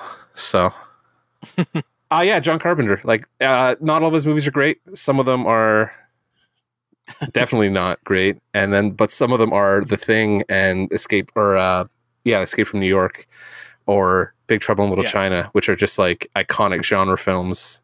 And Even Village of the Damned is Village of the Damned's a good flick. Like there's some Yeah. there's some good stuff in there that's not just like um I mean like Dark Star is not great, but Assault on Precinct 13 still holds up today, better than the remake ever did. The. Fog's got its own like thing going on. It's a solid horror movie. Uh, got some charm. uh, Christine is one of those like early It's a that's a classic yeah, B movie. yeah, it's a total classic B movie. Um, Starman, which gets referenced all the time. Have you ever actually sat through it? Not the best. You know what I mean? No, it's a bit rough, not. But like you know, it's got its thing. Prince of Darkness and They Live, or like just They Live's another classic B movie. yeah, it's just schlock though. You know what I mean? Like I also like I'm a big fan of Mhm. schlock. So uh, John Carpenter is the like best purveyor of schlock. Especially schlock that you can still kind of take seriously at the same time. And like They Live is goofy and so is Prince of Darkness, but you know, Yeah. they're solid. Solid schlocky, like you can get together with some buds and get plastered and like put that movie on and kind of break on it a little bit. But um I mean don't watch Escape from LA if we're I don't think anybody's ever said anything nice about that movie, and for a good reason. but Yeah. I mean, that's like what you said in terms of like, you know, a lot of his movies are good movies to just like hang out with a bunch of folks and just like, you know, get plastered and watch. Like, that's my history with most John Yeah, Carpenter man. movies. Like, you know, that's the first time I watched Escape from New Yep. York. First time I watched Big Trouble in Little China, you know, was like, like my high school buddies or like college buddies or whatever. We just sat down and watched them. The, like most of his movies, like I, I definitely have watched Halloween a number of times and The Thing, um, but like a number of them are one. Like I don't think I've ever watched Escape from New York or Big Trouble in Little China more than once, but like they've left an impression on me in terms of just being fucking fun ass movies. Yeah. Like you know, they're they're movies that I could say like I don't remember a thing that happened in that movie. But if somebody put it on, I would totally be down for a rewatch. yeah, well, I think we need to actually do that. We- We'll have to wait till we can get together, and you're not in like a COVID pen like you are right now. and lot, a yeah, but it would be nice to sit down and do like like especially for like an episode of the podcast that do Big Trouble in Little China because that fucking movie is Yeah. like the most fun. It's like pure joy distilled in the movie, like at least pure Mark joy. Like that makes me so happy that movie because it's just ridiculous, and it's basically like a like you're following Kurt Russell fumble his way through a Mortal Kombat movie, basically, and it's super entertaining. So And I think I've said in the past that Halloween is far from my favorite slasher franchise, but the original Halloween, like John Carpenter's very first Yeah. Halloween, is probably the best intro to a slasher franchise. oh like yeah, we've talked like the original Nightmare on Elm Street is not really a Nightmare on Elm Street. Like it's not Freddy at that point. You don't get like full full on Freddy until like the second movie.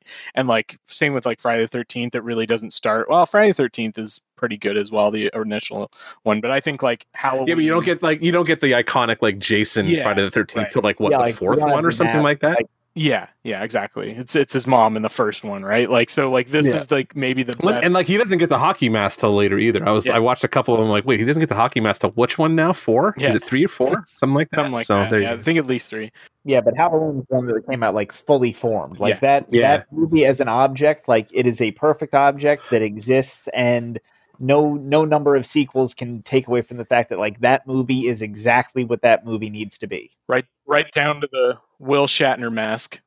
hey man you can't go wrong with some Captain Kirk you know I always find a way to get some Star Trek in there so there you go Mhm. I'm like Mike from Red Letter Media at this point I just like randomly start talking about Star Trek it's good All right, so you gave us one scene, the the head splitting, uh, the head head spider scene from uh, the the thing. Do you have any other uh, sort of quintessential Carpenter scenes? I think the well, first the travel through the hells in Big Trouble in Little China, where they're like the the the hell of the drowned hung men and all that kind of stuff, uh, Mhm. is pretty entertaining. But I think the last sequence where it's just like kung fu movie gone totally awry, basically, along with Kurt Russell just like fumbling his way through and not managing to die the whole time, is basically just the most entertaining piece of like filmmaking on this list that isn't the thing. So that's definitely what I would recommend. Um, also, like the assault on a precinct 13 in Assault on Precinct 13 is surprisingly well shot for like a low budget 1976 movie and is very like it's very stark and like shocking while you're watching it because it's way more immediate feeling than like what you would get now. You know what I mean? Like if you watch the remake, it's like the Hollywood version of it. That's Mhm. not. It feels very real for some reason, and it's just the way John Carpenter shoots things, where you're just kind of like in a really peaceful scene, and all of a sudden, fucking all hell breaks loose. Uh, so it's definitely worth at least watching like the initial assault on the precinct when you if you watch that movie. Otherwise, there isn't a sequence in Escape from New York that I can remember specifically being like that's an awesome sequence. It's just like because it's such a weird hangout movie. Like Yeah. it's it's very long and like just kind of goes on in parts. Yeah. But there's a scene in that movie where like Snake Plissken gets lost or like he doesn't really know what to do next, and he just fucking grabs a chair and sits down, and you sit there with him for like two minutes. You know what I mean? And it, they just let the fucking camera go. It, it's fantastic. So, but yeah, Escape from or um, Big Trouble in Little China. The, the basically the closing fight scene, which is just ridiculous. Or yeah, the the head splitting scene in the thing, or the chest splitting scene into the head spider in the thing is just it's a fucking lot. So Yeah. like brace yourself, but like it's awesome. I think you know if I think of like John Carpenter scenes, like that is the one that like jumps into my head. Like Oh, yeah. just that is one of those things that once you witness, it is imprinted on your memory forever. the- Absolutely. the, t- the tension of like the whole blood test bit where you're waiting to find Yeah. out. Oh man, yeah, that that movie is absolutely. I'd love to just talk about the whole movie. You know what Yeah, I mean? Because like- like the movie's fucking amazing. Yeah, so. like I usually don't go in for horror. Like I I don't find being scared entertaining, but like typical like horror slasher stuff doesn't really scare me because it's so outlandish. But like the tension of just like the unknown freaks me out. yeah, and like it, it like my favorite horror movies are movies like The Thing where it's about not knowing what's coming next that they play almost more like thrillers than a Yeah. straight up horror film like something like that like scares the bejesus out of me just because I don't know what's coming and I don't know what to expect and that scene like crystallizes that that the fear of the unknown in a way that not many things can because like it's not just the fear of the unknown it's like the fear that a horror movie is about to break out right in front of your eyes and you hmm. don't know when it's going to happen yeah, absolutely. So, I feel I'm gonna have to recommend the thing if I'm gonna have to recommend a movie. So that's it. Just go watch the thing. That's- brace your fucking to brace be it. yourself. Fucking brace yourself if you've never seen it before, because it can be a little bit of an experience the first time through, especially if you don't really know what you're getting into. So, but oh man, it's that's just quality so horror sci-fi right there. You're in. Yeah, for, absolutely. you're in for a treat. So. I would have questioned your judgment if it was anything else. Well, I mean, like Big Trouble in Little China is definitely like right up there and needs to be watched. Also, it's for the complete opposite reason. Like there are some scary bits in it, but like realistically, it's just the funniest fucking movie ever. Like it's just so entertaining. I don't know. It's pure entertainment from beginning to end. And it's all Kurt Russell. Kurt Russell like dominates my little list here. So How many movies? Because he was in the thing. Four. He was in Escape from New York, Big Trouble in Little China, and Escape for LA. Was he in Yeah. any of? any Uh, he's. I think there's a, a couple bit parts here and there, but other than that, like those are his main starring ones. Like he played Elvis, I think, in his Elvis TV movie, because uh, Mm. John Carpenter did an Elvis TV movie. I think it was Kurt Russell who played him in that for him. So yeah, he's, he was a pretty regular collaborator. It's too bad he couldn't have got him to come back for like and like actually do something in like Vampires or Ghosts of Mars because that might have saved the movies. Well, I don't know if you could save Ghosts of Mars. It's a it's a uh, might be a page one rewrite on that one, but you I know. think you got to take Ice Cube out as the first thing that you do. There's nothing you can add to it. There's definitely things you could take away. take Ice Cube out, add Kurt Russell. Solid movie. There you maybe? go. I don't know. I don't know. All right, so that comes around to me then. I am picking a director that we have never done. We've definitely discussed on the podcast before. We've never done an episode on one of his movies. Uh, I'm talking about Q himself, Quentin Tarantino. My boy. you want to talk about a guy that's got like a uni- unique, unmistakable writing and storytelling style. It's Just his movies are full of impactful shots and scenes. Like I could have listed fucking twenty scenes of my, of his that are just like favorites of mine. Um, and he makes movies that just demand your attention. Yeah. Like when you're in the theater, like you know, you're just like. I cannot fucking look away from this thing. Like he he writes scenes so tense that they get your heart rate up just by watching them and they're fucking like scenes that have no action that are all dialogue and your heart is still like fucking pumping out of your chest his style is so unique like he does these weird idealized versions of various like genres from the 60s and 70s and 80s Uh, this is a guy that's has turned mimicry and like loving homage into an art form. Yeah. You know, like exploitation movies, splatter movies, samurai, kung fu, revenge, spaghetti western, war. Like he's put his stamp on all, or, or not even a stamp, like has revived and made his own every one of those genres. Um, sometimes fucking multiple at the same time. Like he's a master of blending genres as well. Like you look at Kill Bill, it's part revenge porn, part kung fu movie, part samurai movie, part western, part spy. Like that's another one of those things we were talking earlier. Like if you told somebody I'm gonna make like a revenge porn, kung fu, samurai, western spy movie, they'd fucking laugh you out of the office. Unless you're Quentin Tarantino. I was gonna say, unless like if it was now, they'd be like, "Why do you want to remake Kill Bill? Because it's already been done. Yeah. So don't bother." and he did all of that after dropping out of high school and never went to film school. Film school's overrated. You know what I mean? So Just work in a video store, you're all set. Yeah. Well, that was just it. Like you ask him, this is one of like Tarantino's like uh you know really well known quotes is you know he was asked if he went to film school and he said no I went to films. Yeah, like he's one of those guys that would just fucking live in movie theaters. He would just like sit you know three or four movies in a day kind of thing just back to back. Live every day like it's quarantine. yeah exactly. I'm sure I'm sure he's fucking loving quarantine. He's just like writing and watching movies constantly he's one of those directors that uses nonlinear storytelling and editing to really excellent effect in his storytelling. He he'll tell a story out of order in a way that you can still follow it and in a way that at the same time heightens the impact in the end. You know, like he'll he'll cut in the middle of a scene, he'll cut to a character's backstory or something like that. That is exactly the right time for you to know that character's backstory. Yeah.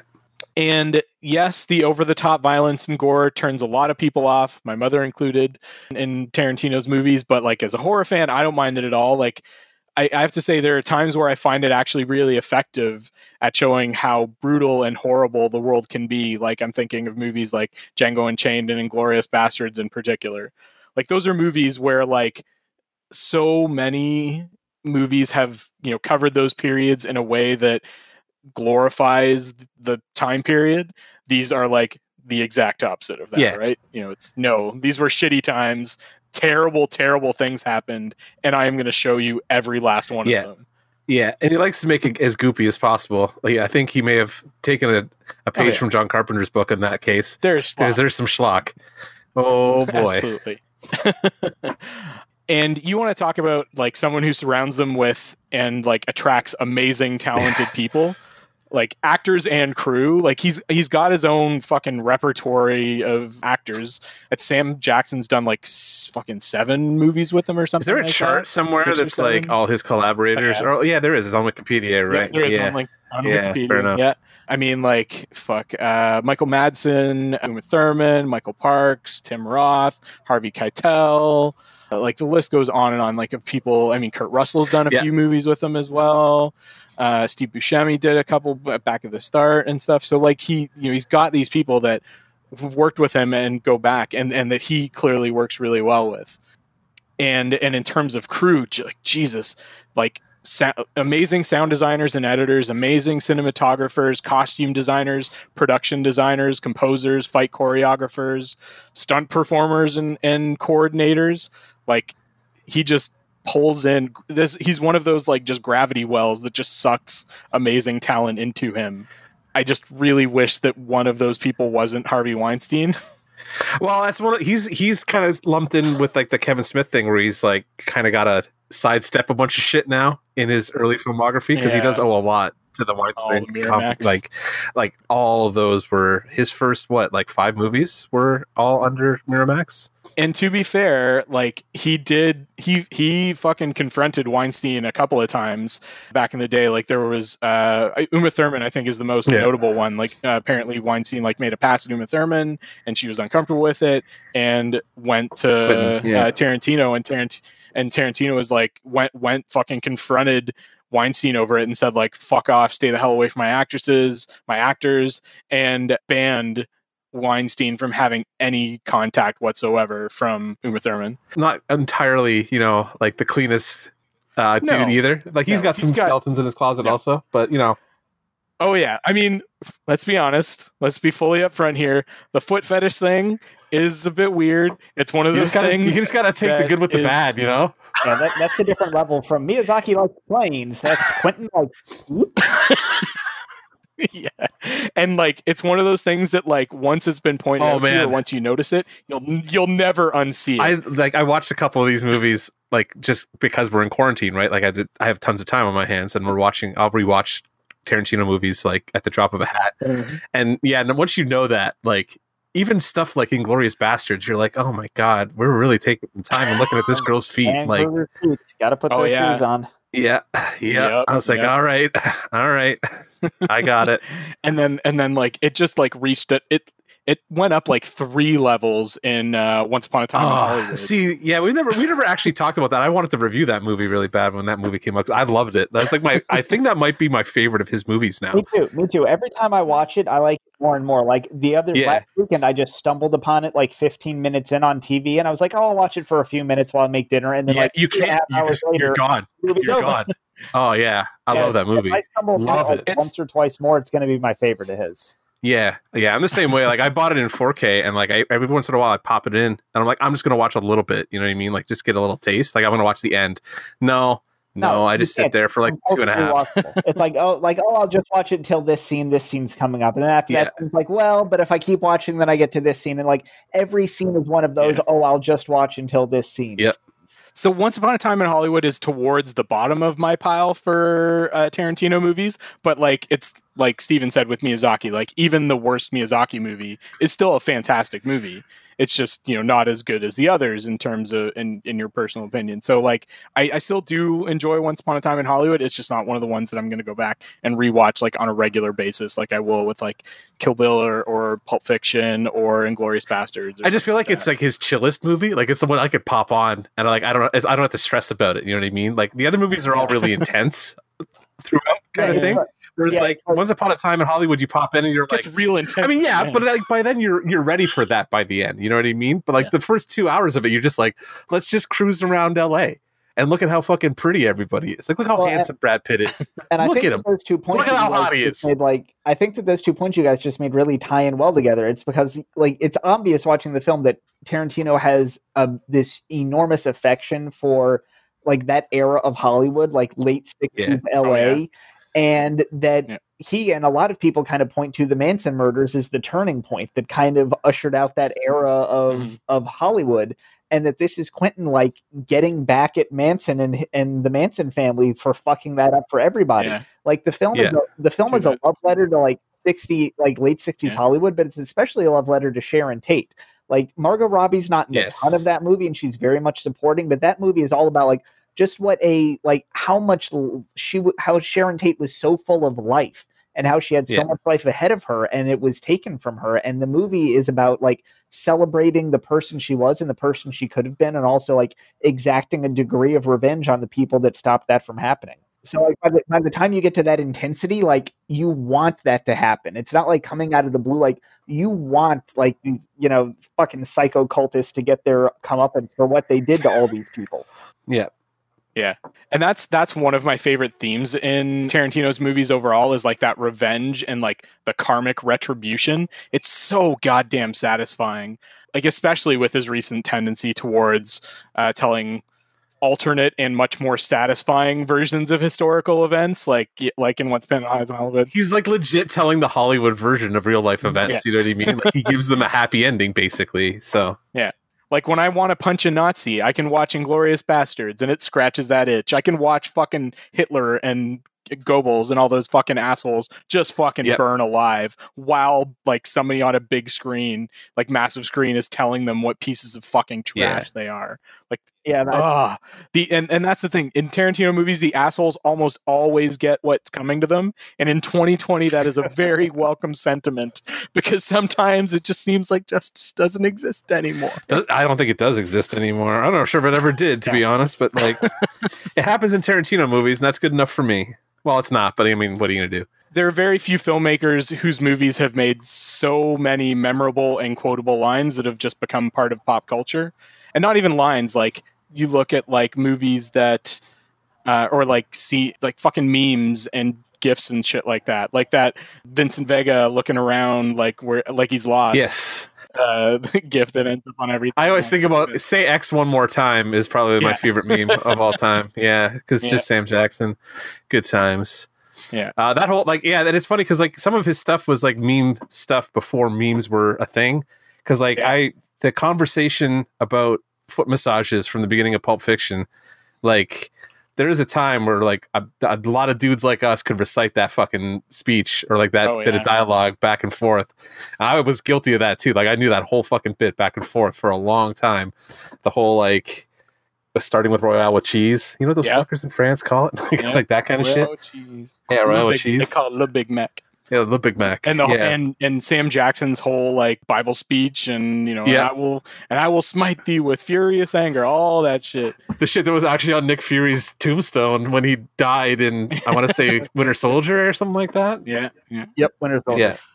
and uh yeah absolutely and some of his scenes and this is something that i i noticed for the first time rewatching some of his movies this past week in preparation for this is just that they i mean without he never really touches too much on religion but like he has his own version of things that are like religious and sacred to him like Yeah. i like things like that scene where Beatrix in Kill Bill lays eyes on uh, Hattori Hanzo's swords for the first time it's just like you can tell that's a religious experience for her even though it is not in any way or shape or form you know related to any actual religion or like the briefcase in pulp fiction like you know people have theorized and everybody you know says that's marcellus wallace's soul and everything that's in the briefcase like there's so many of those things that you look and you can just see faith and religion in the character's eyes that have nothing to do with an actual religious context and that i find really cool Yeah.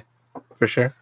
Also, we should talk about music because the boy likes to oh, score oh fuck his uh his movies with some of like the best and like good deep cuts too. You know what I mean? Like he, he the man's got like an encyclopedic knowledge of oh yeah 60s and 70s pop music and just like repurposes them masterfully in a lot of these movies. So And for anybody that doesn't know, like he handpicks Oh, like, yeah. every song on those soundtracks to the point where like he has them in mind when he's writing the scene. He's like, and this scene, this is the song that goes with this scene.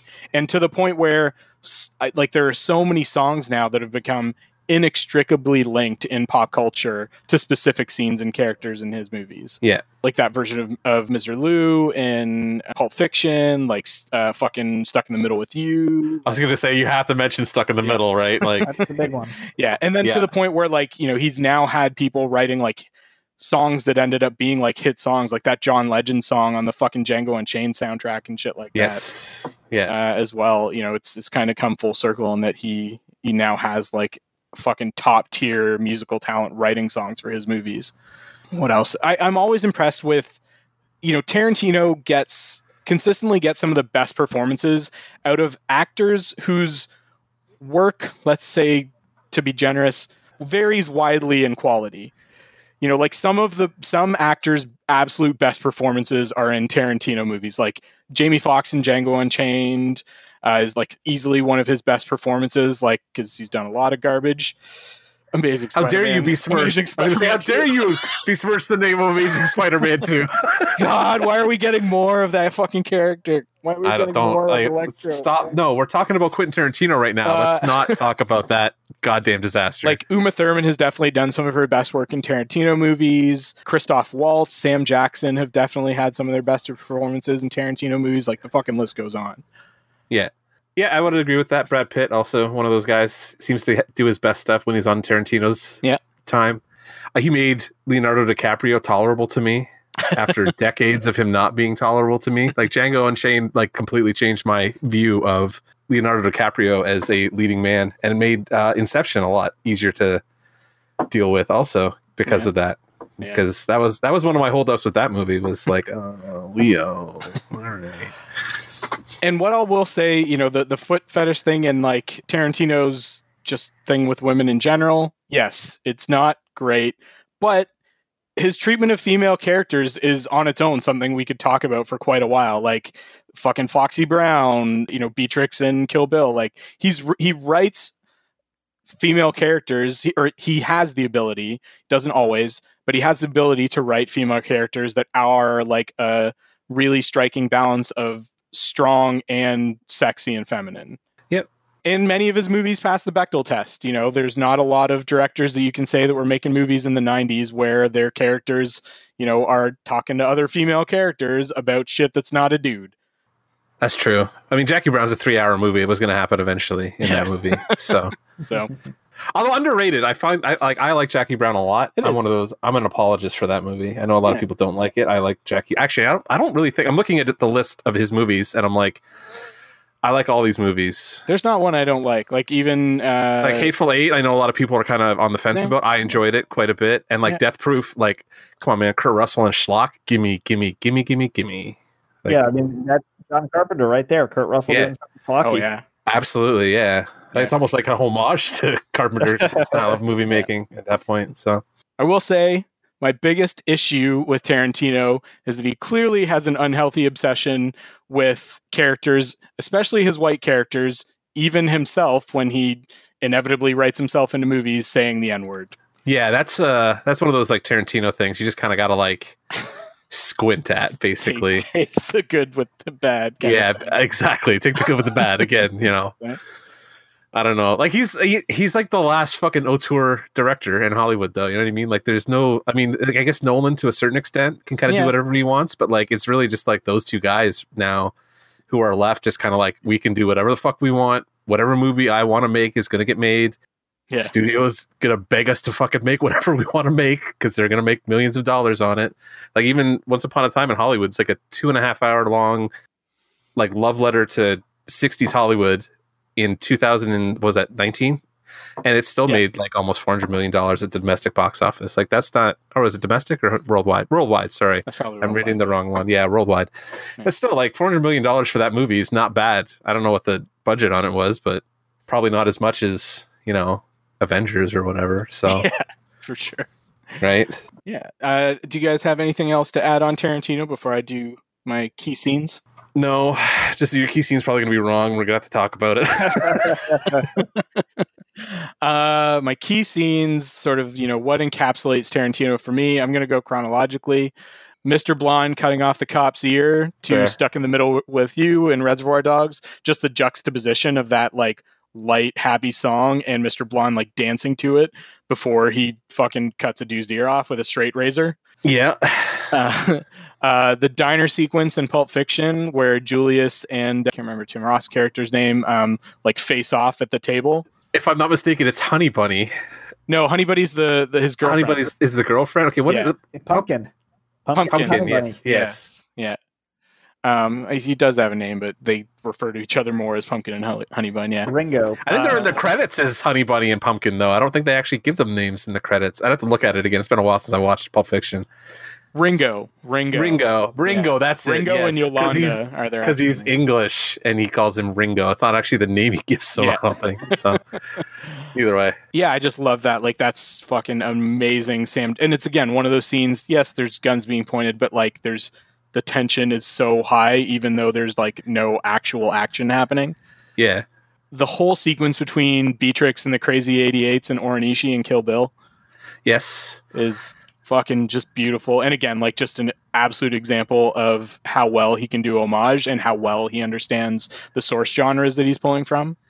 her fight with oh man, Vivica. Fox. I can't remember the character's name in that in Oh, that yeah. movie in Kill Bill Two. I think. Yeah. Either way, her character in that in that movie, like that's the other sequence that sticks with me in Kill Bill for some reason. Green. Like the start the- stop and Vernita Green, That- yeah. yeah, the start stop and then like the uh the daughter walking in and them kind of like playing cool and her totally setting up a fucking sequel that needs to happen at some point before Tarantino dies. Like do the goddamn It's one of those he keeps going back and forth. He keeps saying like I want to make Kill Bill 3, but I want Beatrix to have like a good period of happiness. Um, and then he also has said like yeah, it's probably not going to get made.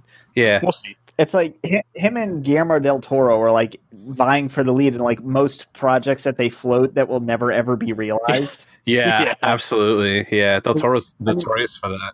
I feel like we can call Del Toro a an auteur as well. Oh yeah, Yeah. like he's one that like you that you know it's a Guillermo movie and there's nobody else who makes a Yeah. movie that looks quite No like mistake. that. Yeah, No. for sure. Uh, and then my last like sort of quintessential Tarantino scene is the opening sequence of Django Unchained. Yep. Uh, where we're first introduced to Django and Dr. King Schultz, where he like sort of rolls up in his dentist's like tr- uh, you know cart or whatever on that uh, caravan of slaves. Like that scene is just one of the best opening scenes in the movie. Like that sets the tone of that movie just perfectly.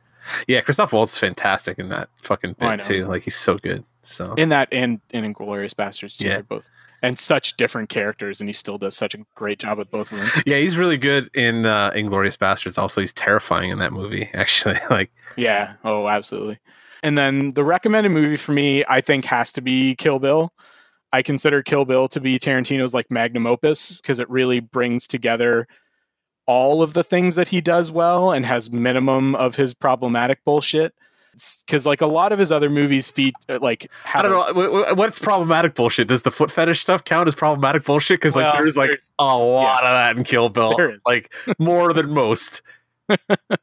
there is that is true. So uh, but like my feeling is is a lot of tarantino's movies like he does a lot of things well and in some of his movies you know he gets some of the things spot on and some are just okay i think kill bill is that one movie where everything that he does well is firing on all cylinders Fair. you know all those strengths that we've ar- we already talked about like this is the one where every bit of his talent and ability is on display and it's one of the only four hour movies that I can like sit and watch without feeling like it's too long. Like besides the Lord of the Rings movies, yeah, which I can't say. I can't. I can't say that there are many four hour movies that like I can watch and not be just like, oh my god, this thing isn't fucking over yet. there. You're gonna definitely hear me say that when we're watching those Lord of the Rings movies.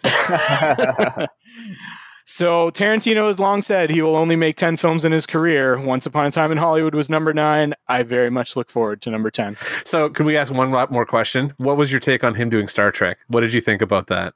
Because Uh, I was like on board. I just wanted Yeah. to see it. You know what I mean? It's just one of those weird things where I'm like, I you know agree. what? I have no fucking idea what that's gonna look like, but let's fucking do it. Like Yeah, rock and more- roll. exactly. Morbid curiosity is my Oh, yeah. feeling on on Tarantino potentially doing a Star Trek movie. Yeah. Okay. Fair enough. All right. Um, so we've covered all of our directors. Uh, so we can move on to our final segment, which is Geek Cred, where each of us just recommend something for you to check out and and hopefully enjoy. So, Stephen, what is your Geek Cred for our listeners this week? So something that I've started I started doing earlier this week was I've been rewatching old episodes of Sherlock, the uh, Benedict Cumberbatch, Martin Freeman, uh, Mhm. Steven Moffat produced show from well, it started in 2010 and only wrapped up a couple years ago because that's the way British TV works and only made a total of 11 episodes or so. But what I've been doing in conjunction with it is I've been rereading the original Arthur Conan Doyle Sherlock Holmes short stories and novels that they Hmm. adapted to those. So they didn't really do any direct adaptations. There was a lot of reworking and updating and modernizing and kind of taking little bits and pieces and combining them into to make something new. But I've been going back and rereading the original ones to kind kind of try and trace like, okay, this is what they took. You know, they took a lot of uh, study in Scarlet for the first episode, but they got rid of X, Mhm. Y, and Z. And then for this episode, they put little bits of this story and that story back together. So just kind of trying to trace like the process of the adaptation that uh, Steven Moffat and the writers of that show had to go through to try and figure out the best way to bring Sherlock Holmes to the 20th century or the 21st century, but also kind of pay homage to what he was back in like the 1880s and the early 1900s when the stories were first getting written. So, uh, like, I, I love Steven Moffat. I know that he's a divisive writer, but his style just completely clicks with me. Uh, Cumberbatch and Freeman are great, but also like the original Doyle stories are like you can see how they lend themselves to not just so many adaptations, but to such great adaptations. In in the case, Oh yeah, those are timeless. Yeah, that's that's uh, it's, it's funny that you bring that up because like I was actually poking at the the old Granada series, the Jeremy Brett series. It's Mhm. one of my favorite shows. It's like one of my comfort shows. So like in quarantine, especially lately, uh, going back to some like old stuff, and I've already like in this past year rewatched all the Star Trek. So I'm looking for other stuff to watch. The old Granada Sherlock Holmes mysteries that used to air on A and E. I think when we were growing up. Yep. Uh, is Mhm. one of the, like something I've been watching recently. So I can almost use that as my geek cred also because I've been rereading. I've actually been rereading those books recently, also. So that's just weird timing. very cool. Yeah, but definitely, if you're a big fan, you should go check out that Granada series if you've never seen it before. They're like very like tight adaptations of the original stories and stuff, like set in Victorian England and everything. It's Mhm. fantastic, fantastic show. Nice. Uh, yeah, and if you want to hear us rant about Sherlock, we did so way back on episode 57, like three and some odd years ago. Oh yeah, that's right. We did. I, I, I'm trying. Oh yeah, the last episode was very divisive. I remember like this is the last season with the sister. I forgot about that. Yeah. I was like, I don't remember seeing the end of that, but I did watch the end of it. Oof. That's cool though. Yeah, I'm a Yeah. nerd for those fucking books. I've read them so many times. Yeah, I, many I times. haven't reread them. It's probably I, I was thinking about. It. I think it's been like eight years since I read any of them. But I've got I've got a Nice. collection that was my grandfather's, just like this these like really nice bound collection of them all, uh, or at least a lot Yeah. of them. And I've just been cracking that open and diving right on in. And I mean, they they fly right by. Like those those were a hit for a reason. Like we're still adapting them 100 and 120 years later for a reason, for a very good reason. It's because those things are they are they are well put together. Yeah, they'll probably be adapting those things 150 years from now too. So if they're just Oh, excellent, it's, it's excellent timeless. mysteries. Like, it, it's yeah. never going to go out. And I mean, you know, like there are, it's not direct adaptations, but like the mm-hmm. influence of the Sherlock Holmes books is everywhere. But when you go back to that source material, I it it doesn't get much better than that. No, no, I will agree with that. So yeah, that can be my geek cred too. You can go buy a print, Black Rain Gallery, or follow me on Instagram, mt underscore bullet. But like, go read some Sherlock Holmes. Use your brain because you're stuck in quarantine and you have to, you know. So that's cool. Tim, All right. Uh, my geek card for this week goes to one of the board games that I played online uh, with uh, my friends last week. Uh, it's called PI, as in Private Investigator. It is basically a sort of advanced version of Clue, uh, but without the bullshit like having to move from one room to the next. Like it's sort of more just the cerebral parts, like trying to deduce, like, you know, who did what and where and that kind of thing. so you did a dinner mystery theater thing. Eh, yeah, there there was maybe a little bit of role playing, um, but it's it's all of the like more fun like deductive parts of Clue, but more complex because there's a lot more options, and uh, you have to do a little bit more sort of you know brain work to figure out, um, you know, to to isolate like your case's location. The thing is, everybody has a different locate or a different crime and a different perpetrator, and you're trying to solve your own first Hmm. so that makes it a little Oh, trickier okay, because you know they're yeah so yeah but a lot of fun and it is a, uh, a physical board game as well that they later uh, that they've put on this online platform. Um, so it's one that i might end up uh, checking out in physical form at some point when we can play fucking actual board games with people in person again whenever that might be. So all right well that is our episode for this week. So uh, Stephen, first off, uh, thank you for joining us. It's been great having you. Um, is there? uh, Can you let our listeners know sort of where to find you and online, and if there's anything you've got going on or coming up you'd like to tell them about? Uh, yeah, I'm on Twitter at at ask underscore Steven. That's pretty much the only place to find me online these days. That's on Twitter, just so we're all clear. Yes, at, at ask Steven at, at at ask underscore Steven on Twitter. Yeah.